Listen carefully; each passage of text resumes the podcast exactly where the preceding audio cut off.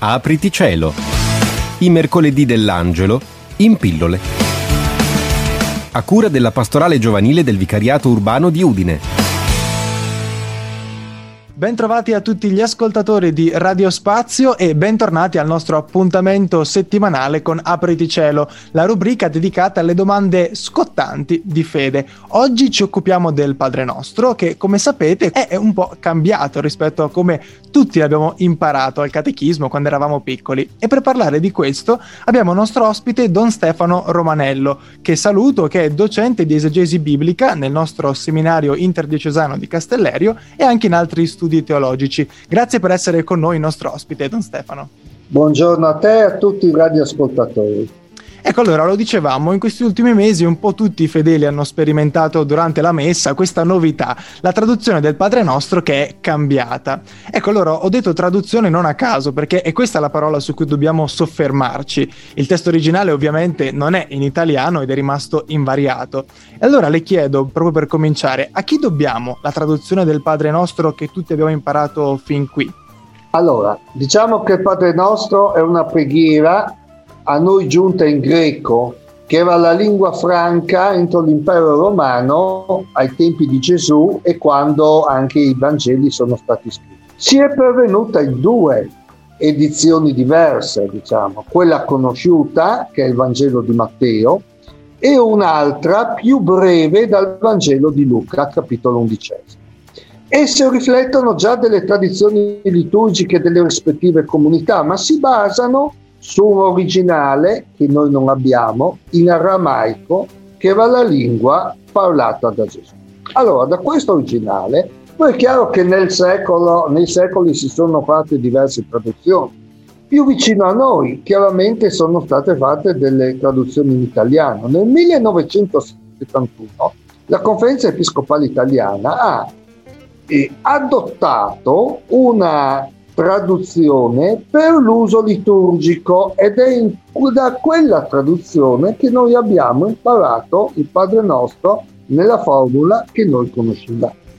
Ma nel 2008 la conferenza episcopale italiana aveva, aveva da tempo eh, incaricato e eh, si è stata edita una nuova traduzione della Bibbia per l'uso ufficiale e vuol dire l'uso liturgico ed ecco che la nuova edizione del Messaggio romano adotta quella traduzione del Padre Nostro che era però già in circolo dal 2008.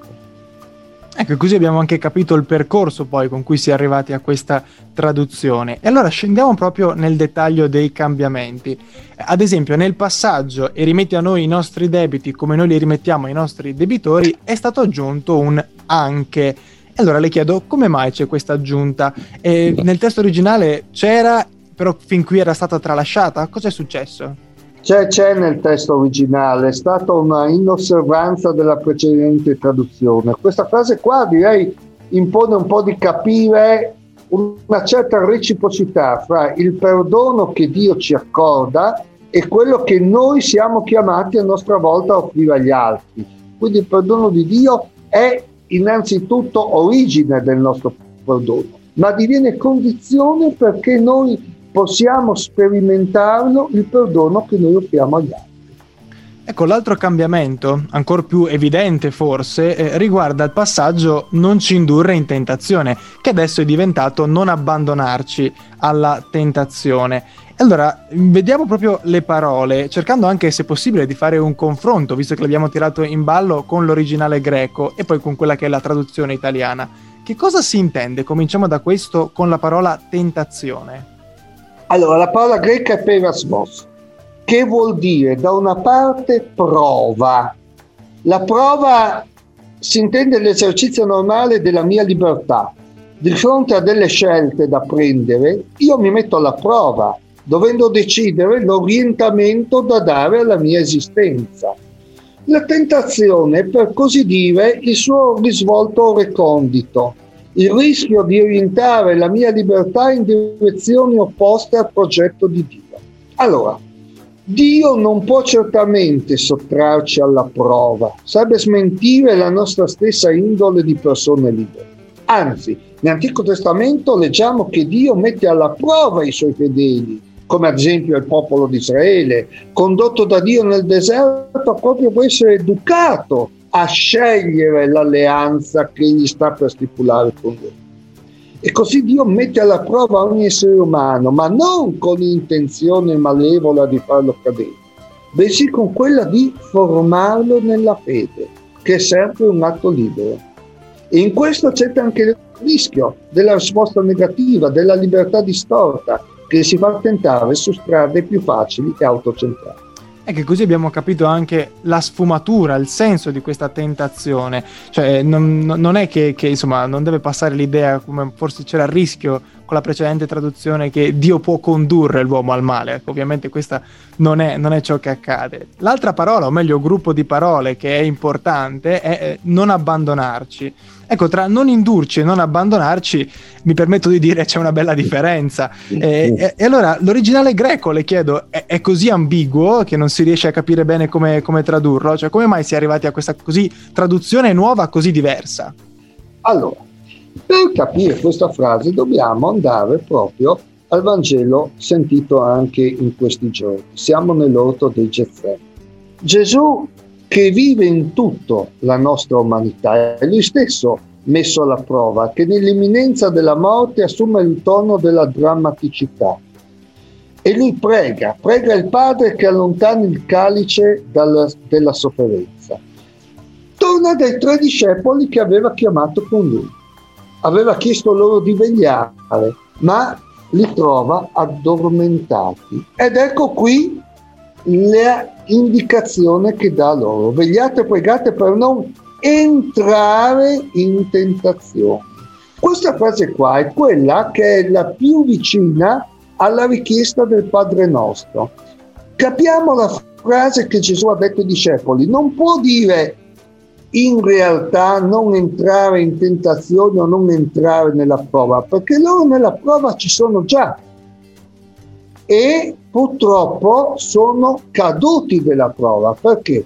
Perché non hanno avuto la forza di vegliare, di pregare e di chiedere l'aiuto a Dio. Nel Padre nostro ci viene detto proprio, ci viene insegnato, Gesù proprio, ci insegna proprio questo, a chiedere l'aiuto a Dio per non, non fuggire dalla prova, ma per non soccombere nella, nella prova, per non cadere nella prova. Il verbo, che nel racconto del Getsemani è entrare, diviene letteralmente condurre, ma il senso è quello, fa sì che non cadiamo nella tentazione. E questo è la, il senso profondo della richiesta del Padre nostro. Apriti cielo. I mercoledì dell'angelo in pillole. Ecco, io ricordo che eh, siamo co- in compagnia di Don Stefano Romanello, che è docente di esegesi biblica nel seminario interdiocesano di eh, Castellerio, e stiamo un po' esaminando tutte le modifiche che ci sono state nella nuova traduzione del Padre Nostro, cercando di capire anche il perché.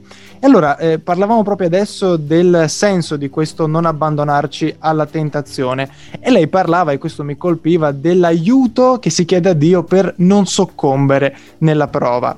E allora io le chiedo in maniera maniera forse anche un po' provocatoria, mi perdonerà per questo, se eh, davvero però Dio potrebbe lasciarci soli davanti alla prova, cioè noi gli chiediamo di non abbandonarci, ma Dio davvero potrebbe abbandonarci davanti alla prova?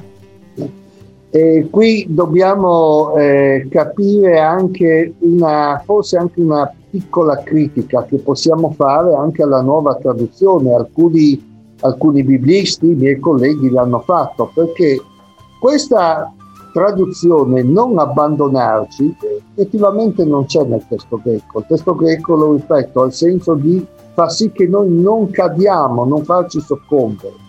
Sottintende ovviamente l'idea che per non farci soccombere Dio non deve abbandonarci, ed è indiscutibile.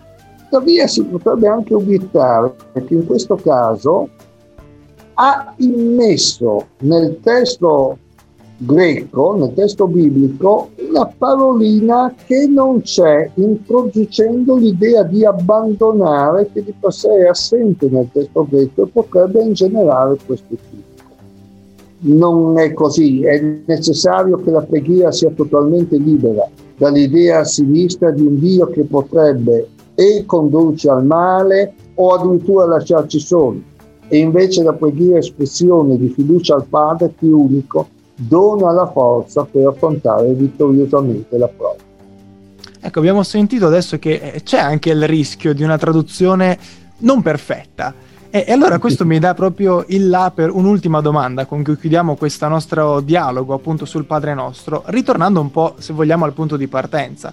Cioè abbiamo appunto sentito la difficoltà della nostra lingua a rendere il significato pieno di un testo che è stato pronunciato per la prima volta in aramaico, poi trascritto in greco e adesso noi lo traduciamo in italiano. Ecco, non c'è il rischio, traducendo e interpretando, di perdere qualcosa. E detto in una maniera sempre provocatoria, come facciamo a essere st- sicuri di star davvero pregando come ci ha insegnato Gesù? Eh, questo rischio aveva portato a formulare tempo fa un gioco di parole, non solo in questo caso, ma un rischio soggiacente in ogni traduzione. Tradurre vuol dire un po' tradire. Beh, oggi si pensa anche un modo un po' diverso, più positivo, perché tradurre comunque rendere fruibile in contesti e orizzonti nuovi esperienze e parole del passato. Una formula, un certo grado di reinterpretazione necessario per poterle fare proprie. Quindi c'è un aspetto positivo della traduzione. D'altra parte bisogna anche pensare sempre bene a ciò che è originario perché questa reinterpretazione sia eh, corretta, per così dire. In fondo, già all'inizio, se ci ricordiamo che com- il Padre Nostro ci è presentato in due versioni, Matteo e Luca, vuol dire che le comunità già dall'origine l'hanno reespresso con le parole proprie. Eh, questo dà un po' l'idea anche di un dialogo che va avanti, se vogliamo, tra noi e Gesù, tra noi e Dio, no? Di interpretazione Assolutamente sì. e di conoscenza approfondita pian piano che si va avanti, no? Quindi forse davvero, c'è davvero un risvolto positivo in realtà in tutto questo. E allora io ringrazio Don Stefano Romanello per averci fatto fare questo piccolo viaggio nel testo greco, nel testo originale del Padre Nostro. Grazie per essere stato nostro ospite. Grazie, grazie dell'invito e un caro saluto a tutti.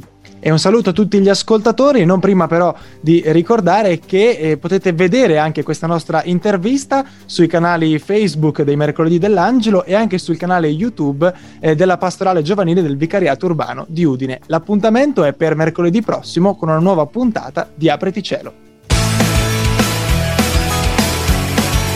Apriti Cielo.